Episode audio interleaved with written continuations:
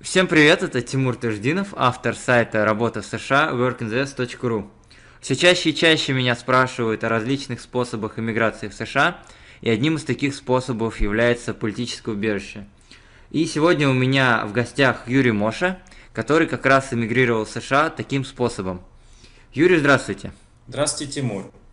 Да, я действительно в 2011 году уехал в Америку и подал здесь на политическое убежище – у меня, в принципе, довольно сложная судьба. В России я был крупным предпринимателем, но так получилось, что мой бизнес был захвачен определенными госструктурами, и ну, я решил все-таки уехать с России, не сражаться с ними и не повторить судьбу Ходорковского.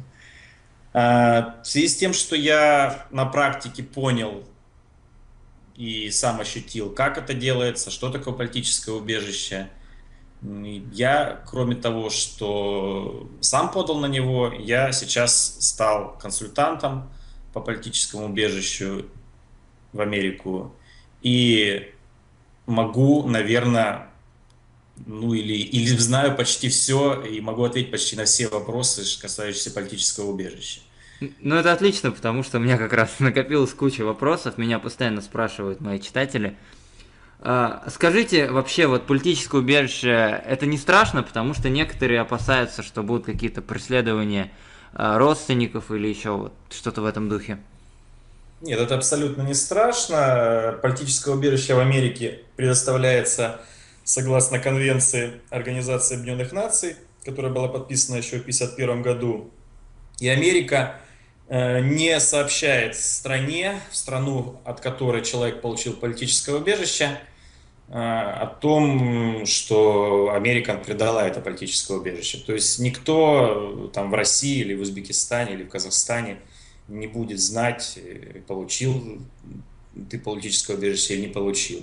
Никто, конечно, не будет пытать и садить в тюрьмы твоих родственников.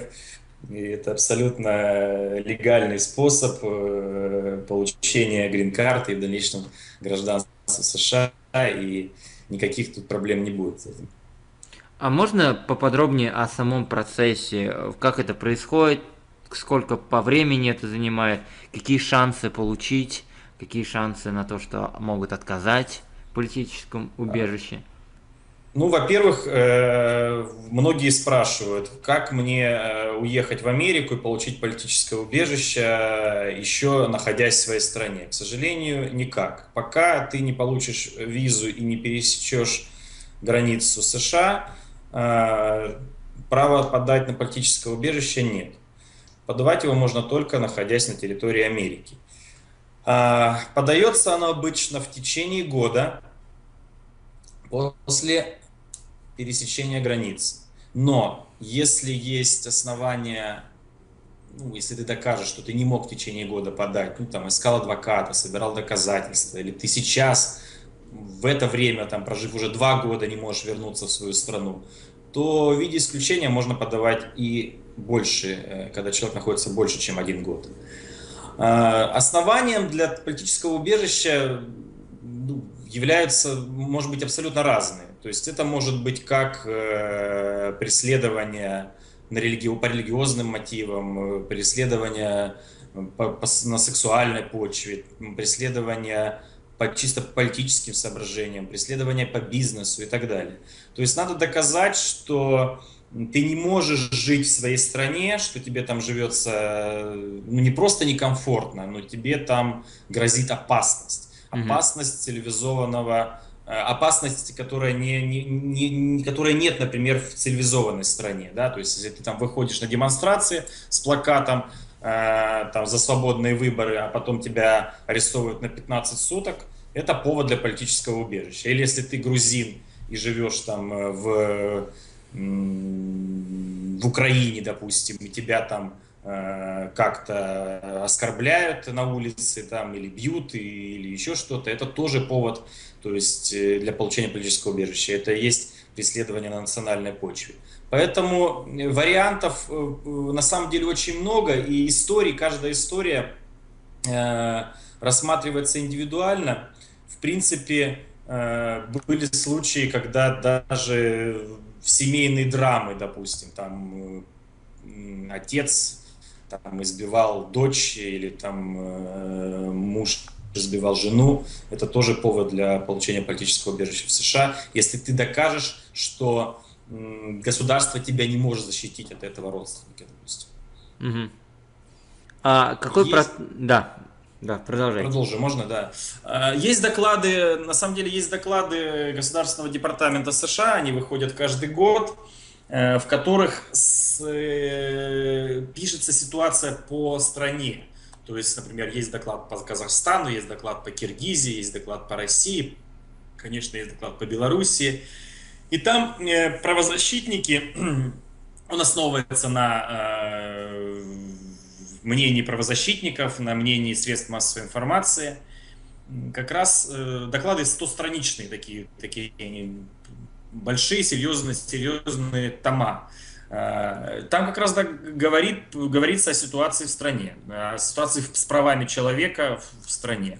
И иммиграционный офицер, э, я сейчас расскажу, как, как про процесс угу. подачи. Иммиграционный офицер как раз смотрит эти доклады и Э, кроме вашей личной как бы истории, он, конечно, смотрит общую ситуацию в стране. Это очень важно. Например, довольно сложно получить, получить политическое убежище из стран э, Эстонии, Литвы и Латвии, да, потому что эти страны уже вошли в Евросоюз, и как бы там ну, права человека нарушаются, но не так, не так сильно, как, например, э, в Киргизии или в России, вот, которые страны более отсталые в этом направлении.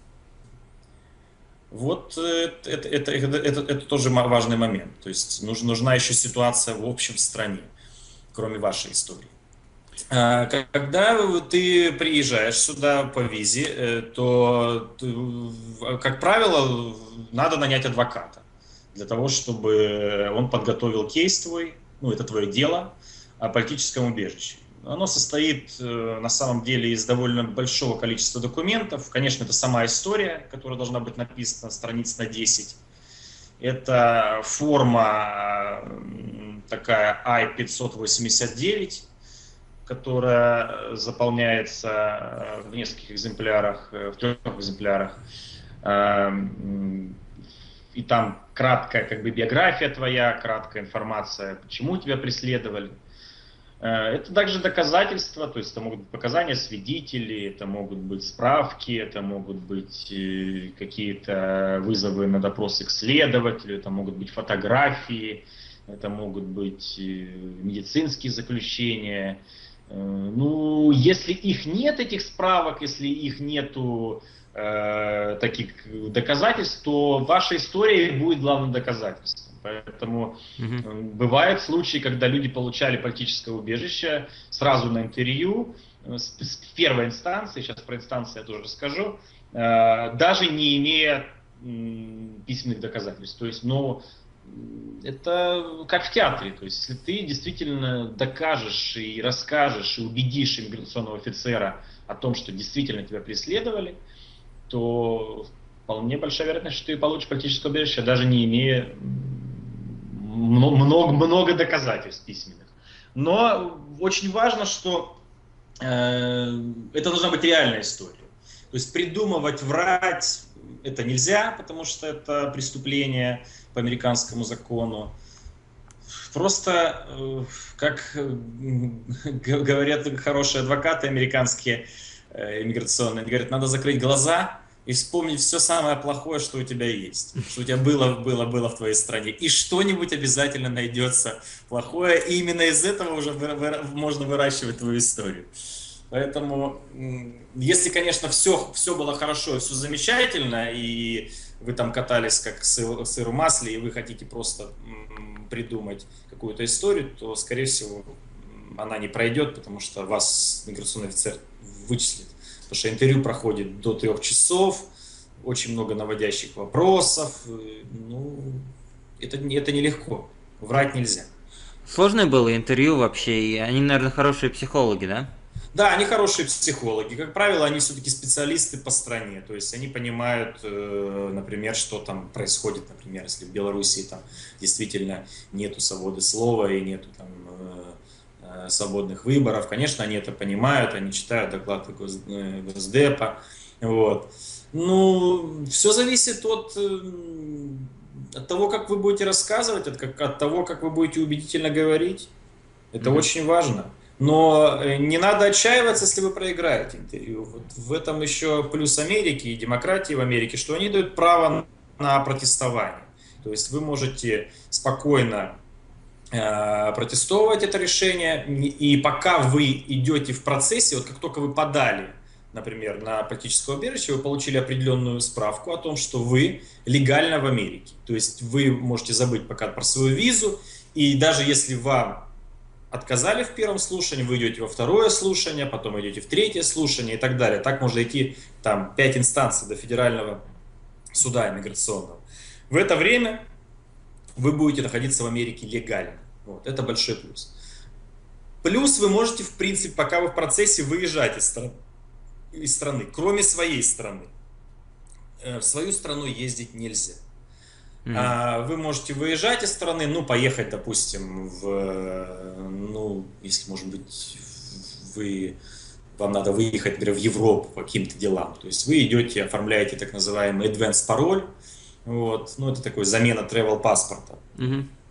И, э, правда, сейчас за него берут пошлину, там, в районе 300 долларов на каждый выезд оформляете этот advanced пароль, спокойно выезжаете и также по advanced паролю заезжаете в страну. Там прямо в advanced пароле будет написано, что иммиграционному офицеру э, в пункте пропуска пропустить этого человека, так как он уже находится в э, стадии политического убежища.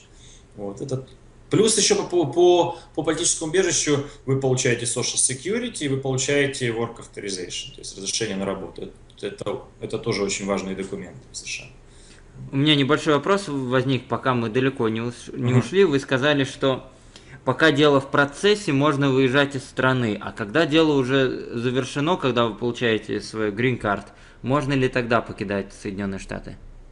Да, тогда тоже можно, конечно, покидать, но тогда уже тебе не нужен будет advance пароль, а уже будет тебе выдан travel паспорт. Он такой же синий паспорт, как и американский, но там будет написано, что он travel паспорт. Вот такие два слова. То есть, э, конечно, можно. Конечно, можно. А как происходит? Сначала выдают э, advance parole, я так понимаю, пока дело в процессе, потом выдают green card, да? А, э, смотри, advance parole и travel passport – это документы на выезд. Green card я отношения никакого не имею. Green карта – это по, по-русски это вид на жительство. Да, ну, я понимаю. Вид на жительство, да. То есть э, грин-карта, э, если, если тебе одобрили политическое убежище, через год ты получаешь грин-карту сразу. Не, не временную, как вот по браку получают, а постоянную mm-hmm. грин-карту. Вот. До момента получения грин-карты ты выезжаешь по advance паролю. Угу. Это такая, такой документик на одном листе, но с фотографией, с печатью такой выдавленного иммиграционного офицера. А как только ты получил грин-карту, тогда ты можешь оформить travel паспорт еще. Угу. И тогда Сразу. ты уже выезжаешь по грин-карте и travel паспорту, да.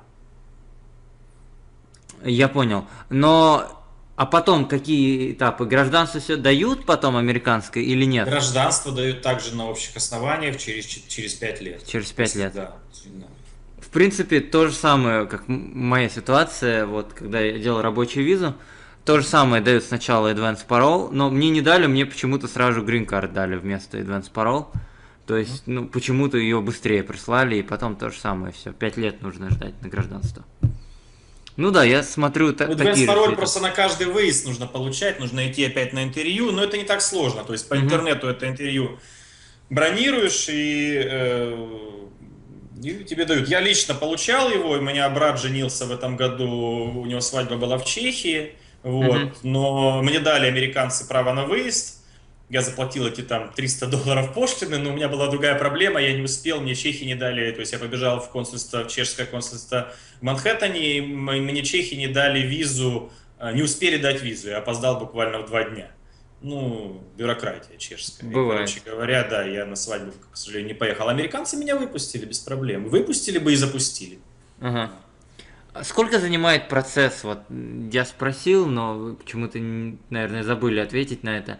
А, Сам процесс получения. Я понимаю, что трудно говорить, это зависит от кейса, но Мгм. вот приблизительно Смотри, сколько. э, значит, э, ты сначала оформляешь кейс, то есть примерно от месяца до двух с тобой будет работать иммиграционный адвокат и готовить тебе кейс. Там много переводов, там, ну, надо написать нормальную эту историю, э, заполнить все эти формы. Э, Потом этот кейс отправляется, вот, и через э, где-то неделю, 10 дней ты получаешь такую вот бумагу, от котором, бу- которой будет указано, что твой кейс принят, тебе присвоен номер, и э, ты можешь находиться легально в стране до момента финального рассмотрения дела по существу, от тех вот много ин- инстанций, о которых я говорил. А, После того, как ты получил эту бумагу, где-то в течение месяца тебе приходит еще одно письмо, ты сдаешь отпечатки пальцев и фотографируют тебя. Мгм. После этого в течение определенного срока, вообще по закону в течение там примерно месяца, но э, они задерживают, потому что э, в связи особенно вот с этими событиями на Ближнем Востоке, э, арабской весной и так далее, очень много людей по- поехало в Америку и начало просить политического убежища, поэтому может быть и больше, чем месяц тебя вызовут на интервью. Вот. Может быть это растянуться даже до полугода. И когда тебя уже вызывают на интервью, тогда за этот, в этот день решается твой вопрос. Если да, значит ты получ- получаешь политическое убежище и через год получаешь грин-карту. Если нет, значит твое дело передают в следующую инстанцию в миграционный суд, и ты идешь уже к судье, а дальше, опять же, по срокам тут на, на утверждение судьи. Если судья не загружена делами, как бы, да, то э, э, не загружен судья делами, то тогда может быть выдано в течение э, решение суде, судебное решение может быть э, там, в течение одного там э, трех месяцев. Если загружен, то бывает до двух лет. Могут, могут- бывают даже такие случаи. Двух лет ты будешь ждать первого суда. Ну, к сожалению, вот тут э, не все сладко в Америке с точки зрения... э, здесь есть бюрократия, но зато здесь нет коррупции. Как бы Мгм. вот, вот так. Вот. То есть здесь все по закону. Есть ли статистика, какой примерно процент отказов в политическом убежище? А, как правило, на первом интервью процентов 30 только получают. Мгм. На первом интервью. В суде до 70% получают. В, в первом суде. Ну а дальше уже ну, надо идти дальше в апелляцию и так далее. На самом деле такой статистики я искал в интернете, ее, нет. В основном я оперируюсь на ту статистику, которую говорят адвокаты. То есть Мгм. это они на каких-то, может быть, форумах, симпозиумах там эту информацию получают. Мгм. Вот.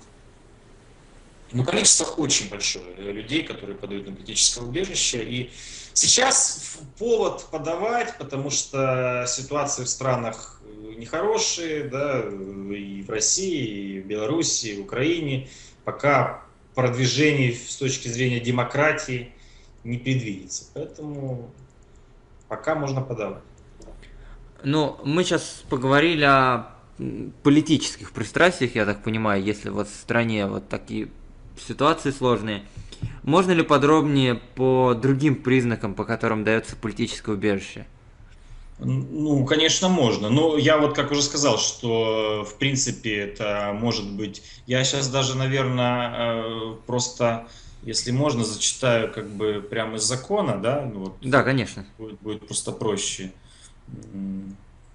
Почему дается политическое убежище? Ну, первое, то есть это принадлежность человека к определенной расе, принадлежность, э, ну, то есть черный, белый и так далее, да, понимаем, расы. Мгм. Принадлежность человека к определенной национальности, то есть грузин, который может быть подвержен в э, преследованию в России, да, допустим, там, в связи там, с грузинско-российской, абхазской войной, там, или, вот, или там э, украинец, который может быть подвержен преследованию в Узбекистане и так далее, да. Вот, э, это второе. Третье – это религиозные взгляды, То есть, например, ну, ты, ну, евреев, например, преследуют, да, ну, раньше, в всяком случае, преследовали. Mm-hmm. Сейчас там э, преследуют э, э, свидетелей там Иеговы там и так далее. Ну, вот в Америке все, все религии разрешены, поэтому американцы, если там они считают, что если в какой-то стране какую-то какую религию преследуют, то это плохо. Вот. Э, это третье, религиозные взгляды. Э, четвертое, о которых мы немножко, о котором мы чуть говорили, это как раз политические, политические взгляды, да, если вы там за одну партию, эту партию там душат и вам не дают собираться на демонстрации, вас разгоняют. Это тоже. И пятое – это принадлежность человека к определенной социальной группе. Ну, например, я, по-моему, уже говорил чуть, это секс-меньшинство, допустим. Mm-hmm. Да? То есть, например, в Нью-Йорке разрешены однополые браки. Э, кто бы как ни говорил, но геи это тоже люди, да, и как бы, ну что, что, ну так, кто говорит, что это болезнь, кто говорит, что это не болезнь, но ну, таких людей много, это люди, и они живут на планете, и многие из них талантливые, и как бы, Поэтому Америка их поддерживает, Америка дает возможность таким людям жить. Вот. А у нас, например, в Москве гей-парад запрещен. Да? Ну, в, в Америке это, это шоу и проходит во многих городах, там и Сан-Франциско, и в Нью-Йорке, и в других городах. Вот. Эм, поэтому, э, ну, конечно, если э, это основные, да, вот основные, которые как бы основные требования. Если, я вот как уже приводил, если, например, там э, вас бьет муж или там угрожают соседи нарко наркоторговцы, да, допустим, а милиция вас не защищает, угу. то это тоже подойдет. То есть это говорит о том, что страна не хочет вас защищать, защищать ваши права. Поэтому это чуть-чуть сложнее надо доказывать, но это тоже доказывается. Угу какие действия вот нужно, допустим, человек приехал в США, неважно по какой визе, и решает подать на политическое убежище. Вот шаг за шагом. Что ему вначале? Нужно к адвокату идти? Да, без адвоката, к сожалению, он вряд ли у него получится подать и победить, потому что здесь очень много нюансов, да, сейчас мы там, ну, я рассказываю, ну, это может быть там один процент из всего, что, что надо знать. Поэтому адвокат обязательно, обязательно надо выбрать адвоката. Адвокатов на самом деле много, вот, но я просто вот подскажу, как, как выбрать адвоката. Есть, ну, в штате Нью-Йорк 220 тысяч адвокатов, да, представляете, какое количество. Это много. Да, это очень много. Вот. И как выбрать того, который действительно тебе поможет, да, вопрос. Есть причем адвокаты, ну, я вам скажу так, не очень порядочные, да. Эм, которым важно только взять деньги, а потом за ними ты будешь бегать. Прежде всего надо смотреть на его рейтинг. То есть есть э, сайты рейтинговые, где там адвокатская палата, например, штата публикует информацию, э, смотреть на его э, количество выигрышных дел, смотреть на его ревью, смотреть на его показатели все, ну и вот на общую оценку рейтинга. Это, это немаловажно. Угу. Ну, второе, конечно, это твое личное убеждение, то есть надо прийти к одному, второму, третьему и просто пообщаться, знаете, как внутренний голос. То есть угу. вот, он нравится тебе человек или не нравится, какая у него квалификация. Третье, может быть, какая-то рекомендация. То есть кто-то, кому-то он делал, и действительно там твой знакомый, он действительно неплохой, он получилось и так далее. Угу. Поэтому я, например, как консультант, я работаю с адвокатом Аркадием Бухом. Э, мне он нравится, он очень талантливый, он вел очень много громких и известных дел. Ну, в Яндексе, Гугле, если хотите, посмотрите, послушайте. Э, много интервью давал и российскому телевидению, и в газетах они много писали. Вот. Э, у него высокий рейтинг. Поэтому, ну, я не хочу там рекламировать Аркадия, как бы Каждый должен выбирать самостоятельно адвоката, но без адвоката, я думаю, что самому подавать очень сложно. Причем это стоит не очень дорого на самом деле. В принципе, э, от 6 до 10 тысяч долларов, да, но mm-hmm. все-таки это твоя судьба, это твоя жизнь. Если ты же решил, как бы, действительно, что тебе надо жить в этой стране и тебе надо прятаться от другой страны, от которой ты хочешь сбежать, потому что тебе надоело. Ну, ну заработаешь. В Америке все-таки высокие зарплаты, поэтому. Я могу подтвердить от себя сказать, что в Америке нельзя экономить на адвокатах. Никогда нельзя. Вот даже вот со случаями с Card, там одна ошибка адвоката может за нее можно очень сильно поплатиться. То я, есть, к примеру, я, я сейчас тоже расскажу историю. Да. Давай. Да, к да. примеру, там вот я мог получить грин-карт в течение года, да, я там вообще там 8 или 9 месяцев у меня заняло. Или я мог прождать в очереди больше 5 лет. И это все зависит от того, как правильно адвокат заполнит эти формы. Ну, я тоже могу привести пример одной истории. Э, женщина много лет назад приехала сюда по визе невесте, невесты и э, изначально написала неправду, что у нее, у нее был муж, оказывается, там, в России, да? Uh-huh. Она написала, что мужа нет. Ну, ей дали грин-карту, все нормально. Она прожила здесь там 10 лет, э, подала на гражданство. И при подаче на гражданство как-то обнаружили, проверили, я не знаю как, обнаружили, что она тогда обманула, неправильно дала. И ей отменили грин-карту и поставили ее на депортацию сейчас. Да уж. Вот вот, вот, вот, вот она сама там заполняла что-то, не, нет, не, не, взяла, не взяла квалифицированного юриста, все, ну что, слезы, да, понятно, что там она сейчас пойдет в суд, я думаю, что она там докажет, что это там случайная ошибка и так далее. Ну, никто ее там не депортирует в итоге все-таки. Ну, нервы помучается, потрепет, и помучается она серьезно. Вот так вот. Ну, это хорошо, что не депортируют. У него дети уже здесь. То есть, это, ну это вот это, это буквально неделю назад я эту историю услышал, она как раз к Аркадию приходила, я присутствовал там. Угу. Так. Юрий, почему вы сами стали заниматься консультациями по политическим убежищам? Ну, во-первых, потому что я э, помню, когда я сидел в России и сам искал какую-то либо информацию, э, я ее находил очень противоречивую, да, а на одном форуме одно пишут, на другом другое. Это вот. всегда так на форуме. Да, и хотелось, хотелось бы, хотелось бы получить э, адекватную, точную информацию. Я ее найти не мог. Потом я понял, что людей как бы эта тема интересует. И, в принципе, на самом деле, как бы я не консультирую э, по американскому праву. Я не имею права консультировать, потому что я не адвокат, только адвокат имею. То есть я работаю mm-hmm. с адвокатом, который, который консультирует и который ведет это дело. Я лишь только для адвоката готовлю какую-то информацию, ну, так как я все-таки э, из бывшего СССР, да, а адвокат, как правило, здесь, даже если он русскоговорящий, живет уже лет 20, да, он не владеет всей информацией по странам, которые, которые, например, владею я, потому что я там прожил, я там прочувствовал, как действительно там над людьми издеваются. Ну, такую информацию я для адвоката даю. Ну, и какую-то э, информацию могу дать клиентам э, из своей жизненной практики. Такие консультации я имею право давать абсолютно. Ну, в этом никаких ограничений закона нет. Вот. Поэтому я решил вот так помогать. И на самом деле я вам скажу, что уже человек, наверное, 30 через меня, вот через мои как бы консультации пришли к адвокату и ведут дела. Угу. А расскажите, вот если вас не затруднит, несколько каких-нибудь кейсов примерных я могу привести примеры. Единственное, конечно, я не буду называть вам имен. Да, естественно. Адвокатская как бы этика, да, и мне это нельзя делать.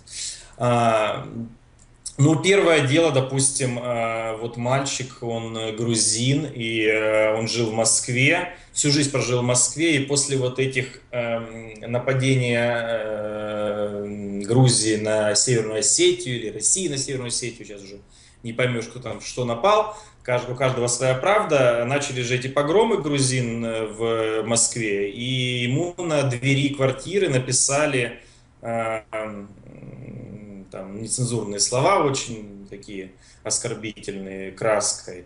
Потом его там э, во дворе э, поколотили, скинхеды или там такая агрессивная молодежь. Ага. Вот это один из кейсов, допустим.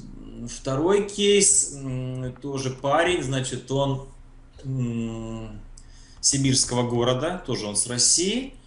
А, он э, гей, и над ним издевались в институте очень сильно. То есть э, ну, он как бы этого не скрывал, и занижали оценки преподаватели, вплоть до того, что там э, высказывали это при, в аудитории.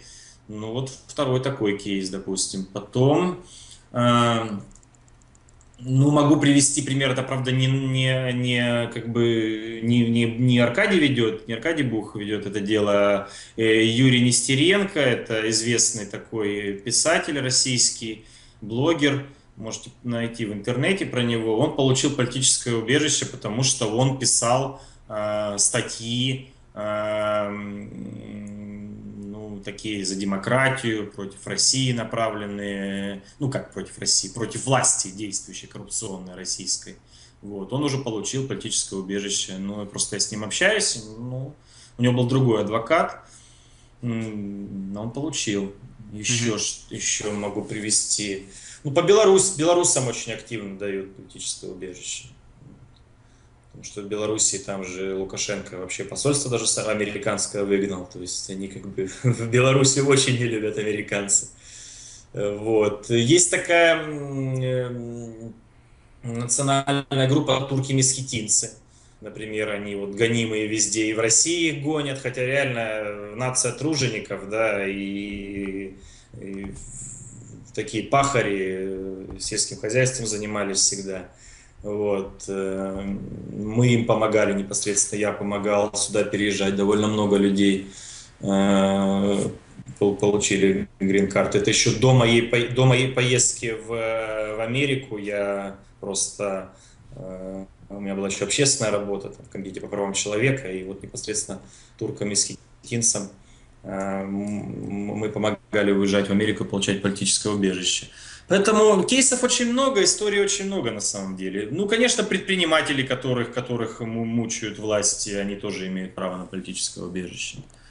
Но если, mm-hmm. конечно, ты посидел в тюрьме или там что-то, аресты какие-то были, ну, это, это, это, это хороший хороший козырь. А, даже вот как. Да. Поэтому, ну, я вот скажу так, вот здесь проходят даже демонстрации, допустим, э, в Нью-Йорке около посольства российского, э, там за свободные выборы. Я так общаюсь с ребятами, очень многие политическое убежище получили именно по вот, э, политическим взглядам, допустим. Ага. Так вот. А, что еще? Ну, спрашивайте. А, не, а нет статистики, по какому способу легче получить, по какому Ну, в основном, ну, конечно, в основном люди больше всего получали изначально по, по национальному признаку. Нет, по а, национальному, по евреи. То есть больше всего, ну, раньше изначально, когда вот, почему говорят, русская миграция в Америке это еврейская миграция? Потому что евреев, это первых, кого начали выпускать. И из, была такая известная поправка Джексона Веникина, вот, э, который, по которой говорилось, что ну, там, евреям можно было эмигрировать. И ну, сейчас такой статистики нет.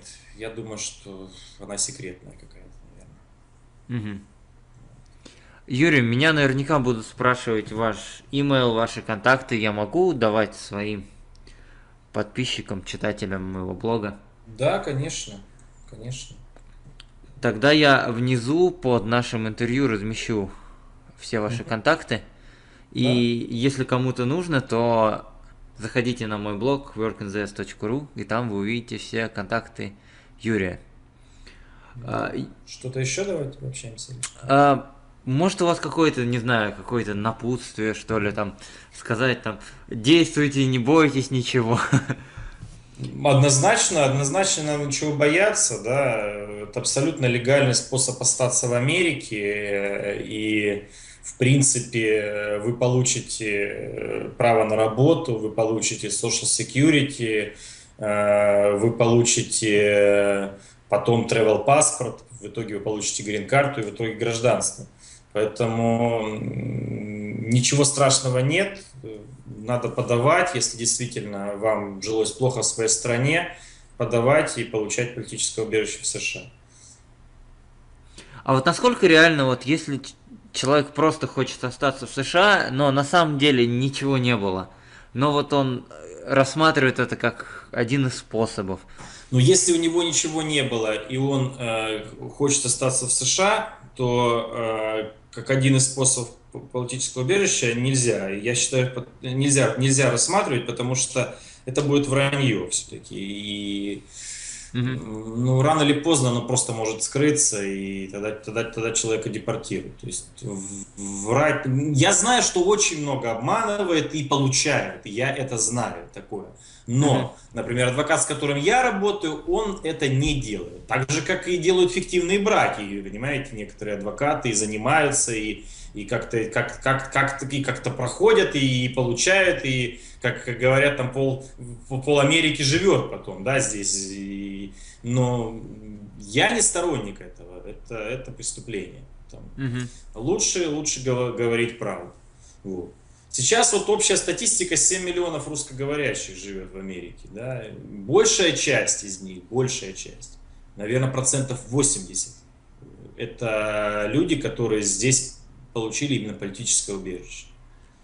80%? Я думаю, что до 80%, да. Потому что это уже, ну как, это же большая часть получила политическое убежище тогда, в первой эмиграции, как раз по еврейской линии. Потом у них родились дети, это тоже А-а-а. русскоговорящие и так далее. То есть вот в целом, ну я так считаю, что те, кто там, дети от тех, кто получил политическое убежище, они тоже, можно сказать, ну, получили политическое убежище.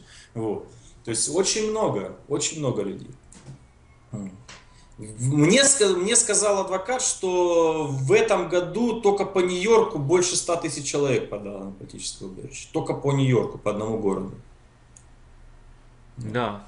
Ну, не только это не русские только, конечно, это все, все mm-hmm. нации. Там. Ну, поэтому... Так вот.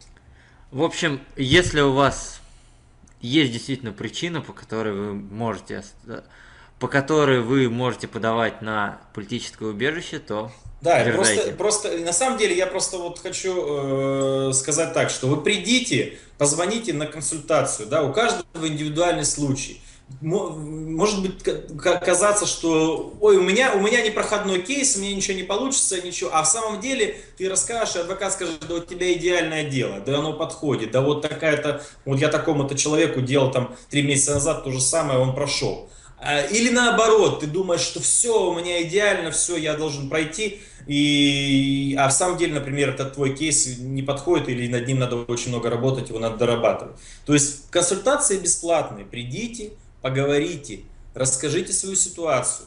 Безвыходных ситуаций не бывает, хорошая пословица, да, то есть всегда можно что-то найти, что-то придумать, ну, не придумать в плане истории, то есть если не получается с политическим убежищем, значит надо тогда, может быть, получить в J1 визу, там, э, потом э, найти себе жену по любви и жениться и остаться в Америке. Но в любом случае, если хочешь остаться в Америке, варианты есть, и нужно просто думать, заниматься, и, ну, но не жить нелегально. Вот этого не рекомендую вообще.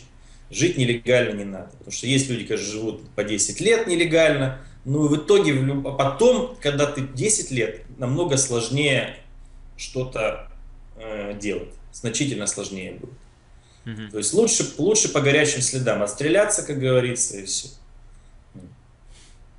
Про нелегальность поддерживаю я всегда выступают ярым противником всех, кто остается нелегально. Да. Но, к сожалению, таких случаев тоже много. И по студенческой много, программе но люди, люди боятся, люди что-то не, не или, или, или попадается неквалифицированный адвокат, что тоже довольно часто, да, то есть приходит адвокат, что-нибудь наговорит, не то, и человек говорит, да я лучше буду нелегально. Не понравился адвокат, как я вот сказал в начале программы, сходи к другому, посмотри другое мнение, послушай. Uh-huh ну, всегда, всегда, это как, как, врач, как к врачу, да, то есть пошел к одному, что-то не то, да, надо к другому, потом третье, в итоге консилиум надо выработать mm-hmm. это, но, э, но, но с адвокатом, не, не, самому, самому лучше не файлиться, самому лучше документы не готовить. Угу. Насчет нелегально, мне кажется, зачастую, вот когда я даже был по программе Work and Travel, зачастую это те, кто уже остались, это они убеждают о том, что вот, ну останься, да ты чё, вот мы все тут нелегально, ты больше не сможешь вернуться. То есть, ну, на самом деле, если вы хотите остаться, общайтесь с профессионалами, а не с теми, кто остался здесь нелегально. А, и просто выясняйте, какие способы у вас есть остаться. И очень важно, спасибо, что вы упомянули, что у адвокатов действительно бывают, и, вернее, есть бесплатные консультации, mm-hmm. потому что это тоже многих останавливает. Потому что многие говорят, ну, адвокат, наверное, он очень дорого стоит, я себе не могу позволить. И... Бесплатный, причем не ограничено по времени. То есть, в принципе, там Серьезно? И, и час, и два можем общаться, реально. Пока человек будет не, ну, не удовлетворен, да. Пока ему. Причем так, приходят, да, допустим, mm-hmm. разговариваешь, потом они перезванивают, потом еще приходят, допустим, там, там со знакомым каким-то там, который, да, здесь уже там гражданин, ну, чтобы какие-то еще, еще послушать. Без проблем. Одна, две, три консультации, все это бесплатно. И пока человек не, э, не примет окончательное решение. И мы еще занимаемся, ну, Аркадий Бук занимается э, э, кейсами из других городов, то есть не обязательно жить в Нью-Йорке, то есть по всей Америке. То есть, в принципе, адвокат, адвокатов много у Аркадия, и они летают на интервью в любой город абсолютно. Поэтому, то есть mm-hmm. кейс будет готовиться, допустим, Нью-Йорк тим офисом, но интервью будет проходиться в, в, в городе, в котором вы живете. Ну, это без проблем. Спасибо большое. Пожалуйста, я извиняюсь немножко за, за сумбурность, ну, как бы спонтанно мы не готовились. Вот. Информация ценнейшая, потому что да. меня все время спрашивают про политическое убежище. Я учу только тому, через что я проходил. Я могу рассказать о рабочей визе, о стажировках, о work and travel, но вот с политическим убежищем я никогда не сталкивался. И вот а, было очень приятно вас пригласить, что вот вы рассказали нам действительно, угу. как это. Спасибо. Как это работает на самом деле. А, я дам координаты Юрия внизу под этим подкастом. Угу. Так что заходите на мой блог workinzs.ru и слушайте еще раз там. И Юрию контакты вы можете найти тоже там. Юрий, большое вам спасибо. Спасибо. Спасибо, Тимур. До свидания. Всем пока.